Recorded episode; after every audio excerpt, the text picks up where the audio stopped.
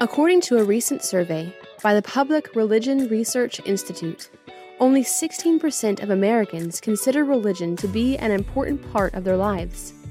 On this episode, Melvin is talking to Jeff Keaton, former pastor and president of RenewaNation, a nonprofit dedicated to restoring Christianity in America via education. Jeff's work in public, private, and homeschool spheres has opened his eyes to the tremendous spiritual needs of children and families across the country.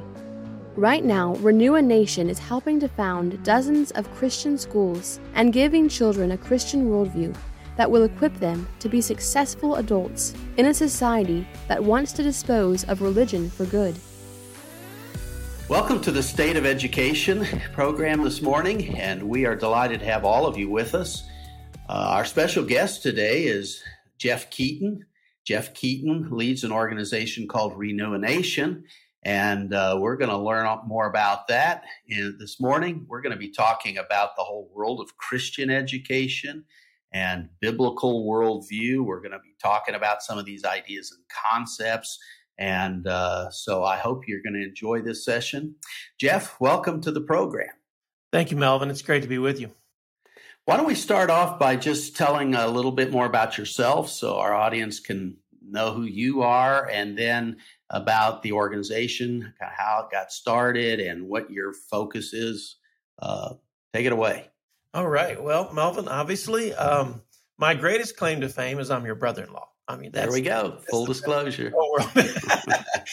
um, now, uh, for those of you who who don't know anything about me and Melvin, uh, Melvin taught me how to drive, and Melvin taught me how to swim because he came into my life when I was in the fifth grade. Started dating my oldest sister, and uh, so Melvin and I go way back. And then obviously Melvin was here for the first eight years, helping launch RenewaNation as well. So uh, we have we have a deep history. But obviously, uh, I was raised uh, in a family of nine children, a ministry family, and as you know, Melvin so well and uh, my whole life has been wrapped up in trying to do something to uh, help people and build God's kingdom on earth. And so I was a pastor for almost 20 years.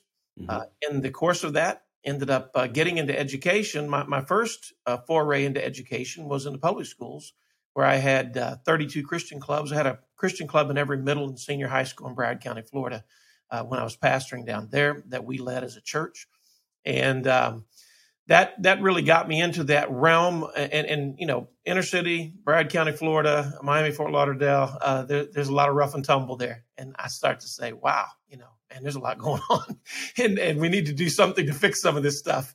Uh, but then i got into christian education when i became a pastor in virginia and launched a christian school here. And, and just saw the power of weekday discipleship uh, with kids.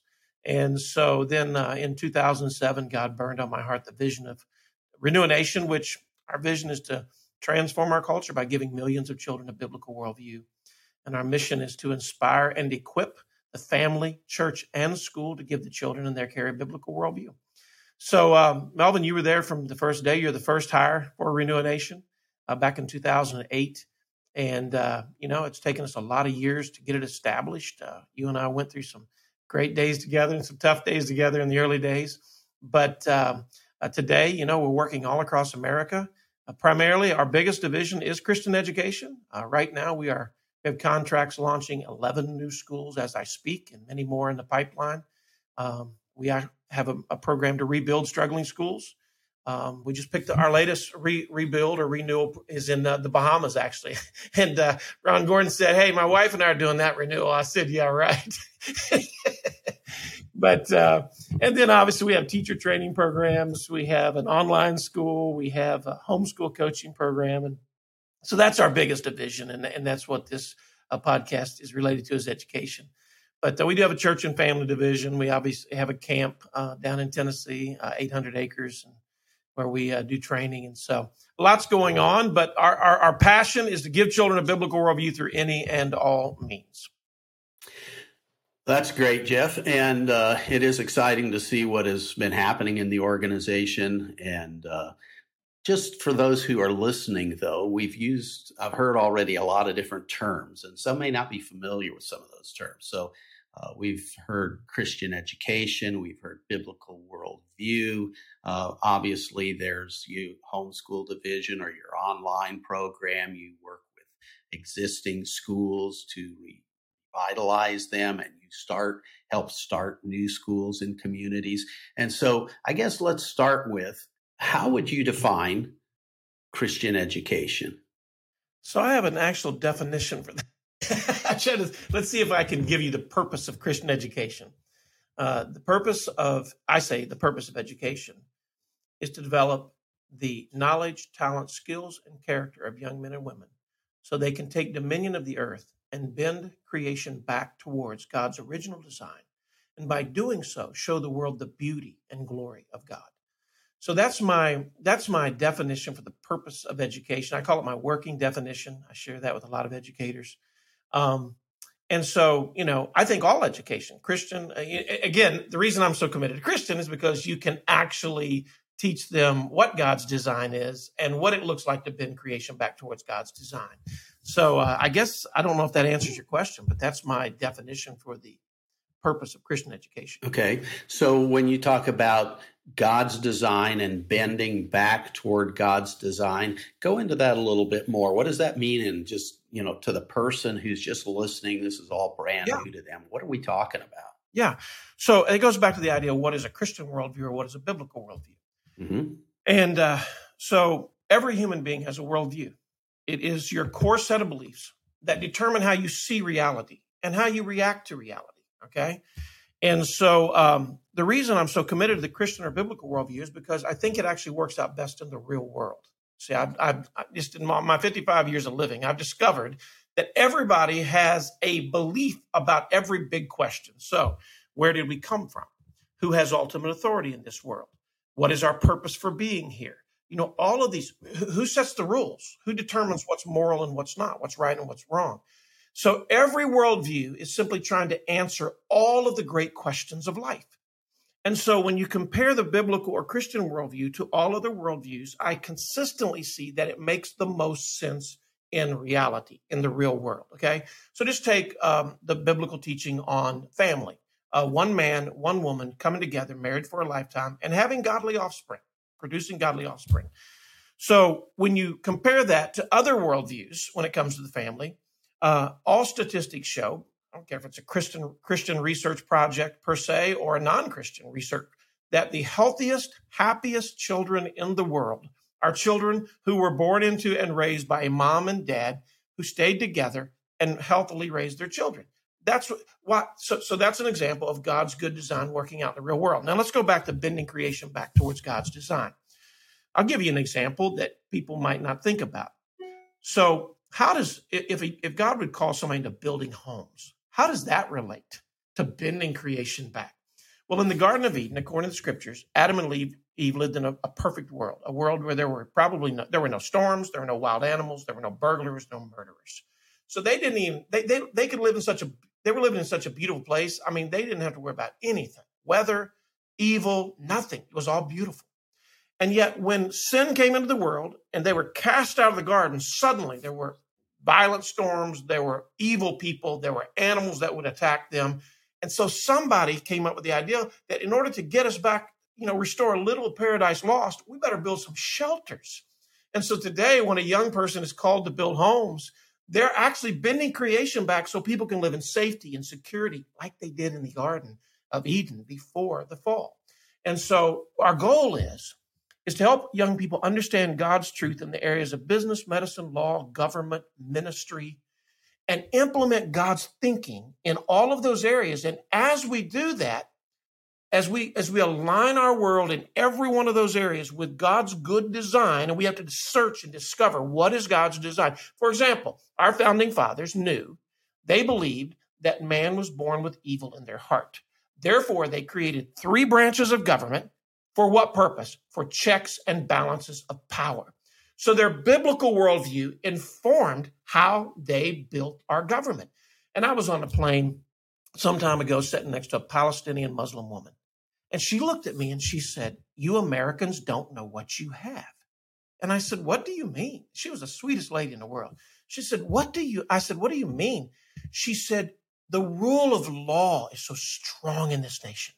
I can drive from the East Coast to the West Coast and I feel safe. I can't drive a city block, basically, she said, in my country. and feel safe. And I said, Do you want to know why the rule of law is so strong in this nation? She said, I do. And I took her back to our founding principles. You know, and I said, Our founding fathers built this nation on a Judeo Christian ethic and understanding, and it has created the most safe and prosperous and productive country in the history of the world. Now, again, I'm not all, America's not heaven. Uh, we got our big problems these days. But the bottom line is, is that when you implement a biblical worldview in all areas of society, we come up with the United States of America, where everybody in the world is still trying to get here, just about. And so, yeah, that's what I mean by, you know, helping people, these young people take dominion. That's the, we were given that right in Genesis, take dominion of the earth and bend it back. Now, that, that dominion mandate was given before the fall. So we were going to rule over the earth before the fall. But once the fall happened, now it's much harder but the more we can create human flourishing, what we're doing is really restoring a little of the paradise that's lost. And so that's my passion. That's why I'm so committed to training children in truth, because truth is what sets people free. Before we return to the podcast, we want to take a brief moment to bring an upcoming event to your attention. Parents are battling for their rights all across America. Schools, in particular, like to pretend at times that parental rights end when a child walks into a classroom. Well, nothing could be further from the truth. That's why you're invited to attend the 2023 Moms for Liberty Summit in Philadelphia from June 29th to July 2nd. Moms for Liberty is a nationwide organization fighting to keep America a place where family, unity, and freedom are fundamental and we're honored to support them in this goal. To learn more about the summit, go to www.momsforliberty.org. And now, back to Melvin. I think that last statement uh, really is significant. I think, really, ultimately, everybody, of course, everybody has these days their own truth. But at the end of the day, there isn't a pluralism of truth. There is truth as it relates to any given matter. It's either true or it's not true. Um, and in our culture today, there are so many lies being foisted into the culture, uh, and particularly through education these days. I mean, the the issues that we're facing in our schools and in our society and culture at large, uh, just you know, introducing things that are just not scientific. They're not uh, and, and really comes back to nature's law, right? For example, there's the law of gravity and, you know, around those foundational principles. I mean, over in Gatlinburg, Tennessee, uh, we've been over there different times, even together. And you know, there's the there are some of these buildings that are like it looks like they're built upside down. You know, uh, and yet if you if you go and look at the blueprints the foundation of that building is not upside down. The foundation of that has to be very specific and meet code. Why? Because without a proper foundation, it's not going to stand. I mean, the house above the ground looks like it's upside down, but everything that you don't see is built to code.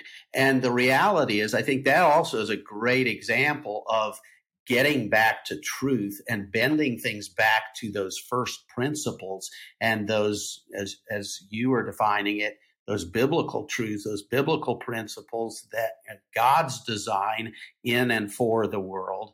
And uh, you know and when we when we follow those we get very uh, understandable and positive results. And when we don't uh, everything falls apart. Yeah you know, I like to say truth is that which that uh, correspond truth corresponds to reality. I mean, it, it's that which you know it fits reality. Mm-hmm. And um, uh, I was just thinking this morning that uh, if our young people who are being taught the truth these days, they better start businesses because a lot of uh, and, and and I'm not trying to be political, but a lot of the leftist ideas do not respond, do not correspond to reality. Okay, um, and and the people who are going to be successful are the people who built their build their businesses on truth.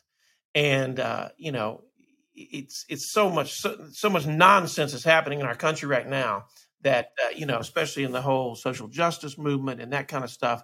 that that, that our young people who, are, who know the truth, they're going to be super successful if the government in this country doesn't turn against that so much that they don't even allow these kids to thrive.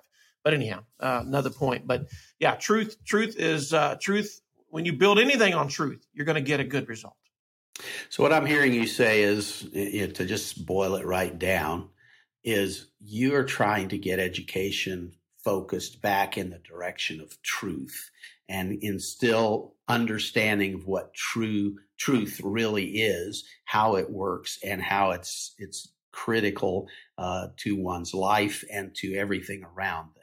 Absolutely. Well, isn't that fundamentally what education ought to be all about, uh, regardless of where a kid is going to school? I mean, a parent raise their parents are clearly the first educators. And, you know, if the parents set that child in the right direction, uh, they're, they're giving them uh, truth as they understand it, as they were taught it. Um, that helps that child start. And if that goes, continues on out. Now, of course, you know, there again, we've got the whole my truth, your truth, his truth, her truth. Um, it's kind of like the whole pronoun issue these days. Uh, but at the end of the day, uh, that's not how reality works. So let's jump to another subject just a little bit because approximately uh, somewhere between 80 and 85% of America's uh, K 12 students go to government schools. Uh, the rest of them are divided up into private schools, which fits in the category of uh, parochial Christian faith based, all, all of those, uh, the homeschool element. Uh, and then you've got, you know, other various elements of, you know, charters and some, but even many of the charters are public uh, and so forth.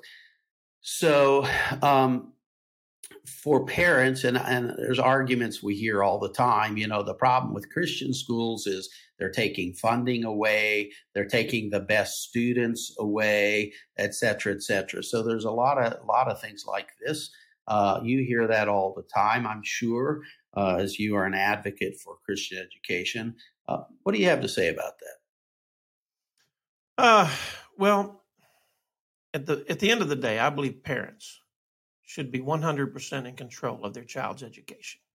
I don't believe that the government should be uh, ultimately in control of what a child learns. That is the parent's right to choose. Right.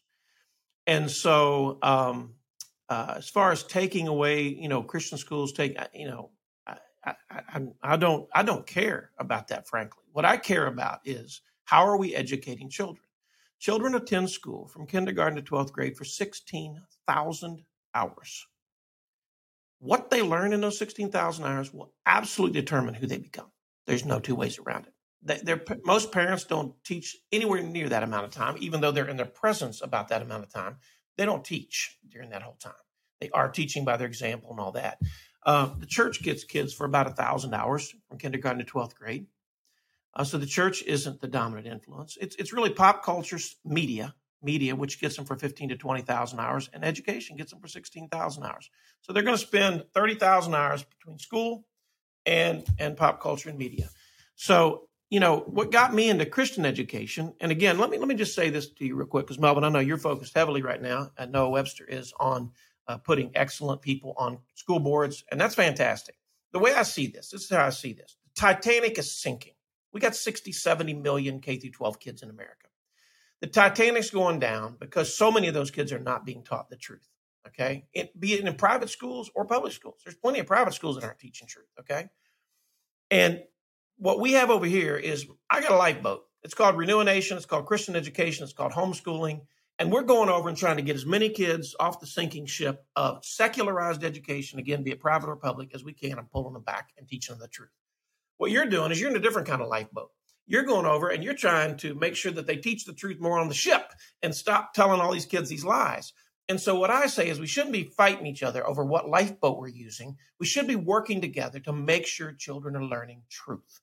And so, um, I, I, I don't really, you know, I care about children, and that's why I am involved in what I'm involved in.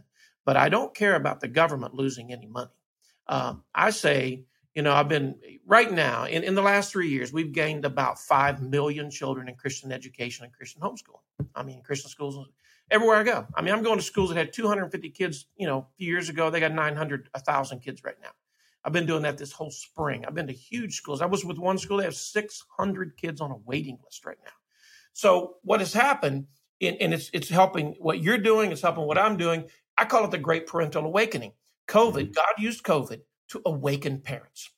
And at the end of the day, what I want to say to people when you're thinking about the education of your child, mom, dad, you be in charge. If your kid's in a public school, you get yourself down to that public school, you examine everything they're learning, you go to those school board meetings, and you object to what's bad, but don't just object, give new ideas. Here's what we could be teaching. Here's how we could approach that in the context that we're in, you know? And so I think the problem that we have right now in the public school system is that all the parents are seen as as as troublemakers or negative because they're coming to these school boards and saying you're not putting a boy in my girl's locker room, which is exactly what they ought to do. And I, I think, unfortunately, too many public school administrators are now at odds with the parents. And, and that's the last thing that should be happening. Now, this can happen in Christian schools too. I, I tell Christian schools all the time you don't have the authority to teach that child you only have delegated authority from right. the parent and you need to work with the parents and engage the parents. So so my, my response to that is i don't care one bit about the government schools losing money. What i care about is kids learning the truth and parents being in absolute control. I was just speaking at a very large school in iowa a few weeks ago. They just passed a, a new uh, universal school choice $7800 per parent now goes to any kid in the state uh, and that's created a unique set of challenges for Christian schools, believe it or not, because most of them are getting hundreds and hundreds of kids out of public schools. And it's there's a culture issue now. You know, we, we're getting kids in now whose parents don't care as much about the Christian side of it. They just want them in a you know better school in their mind. So anyhow, I don't mean to ramble on and on, but uh, my, my, take on it is parents should be in control. The government shouldn't be in control, and um, parents ought to stand up and fight until they win these battles because the transgender issue in particular, um, what they're doing to children is child abuse. I, am not being radical here. It's pure child abuse. Um, I just spoke at a big church up in Pennsylvania. The pastor came to me, and he's got a massive ministry in the public schools. He's in every school in that community. It's a large church. And he said to me, Jeff, in one of the schools I'm working in, there's a girl who's now declared herself a cat and they are letting her go to the restroom in a kitty litter box. Okay, and this is a pastor who's totally not involved in Christian education. He's involved in public schools trying to rescue the public school kids. And he is blown away. I was speaking another camp, and a high school senior came to me and said, There's a girl running around our school barking all day long, and they won't do anything about it because she is now identified as a dog. And so, what I'm saying to parents is don't ever let that become normal. If that becomes, if, if here's my fear, Melvin, is that in three to five years, this whole nonsense about boys playing girls sports, boys in the girls' bathrooms, transgenderism, hormone treatment behind parents' backs, if parents don't act now, they're going to wake up in three to five years like the frog in the kettle and they're going to think it's normal. And I, I say we got a three to five year window to either change what they're doing in the public schools or parents are going to have to make really, really big decisions.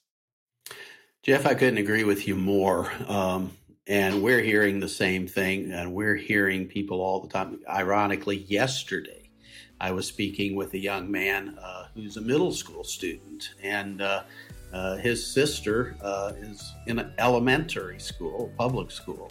And uh, he was telling me how at her school, uh, there's this girl that goes around hissing at everybody, and she says she's a cat. And uh, he said, Man, things are getting really crazy. Look, if the kids understand that, uh, surely adults should understand that. Uh, and the reality is, things are out of control. This episode of The State of Education with Melvin Adams was made possible by the generous support of donors like you. Here at the Noah Webster Educational Foundation, we want to make it easier for you to engage with your local government and school system, whether you're a parent, educator, legislator, or simply a concerned citizen.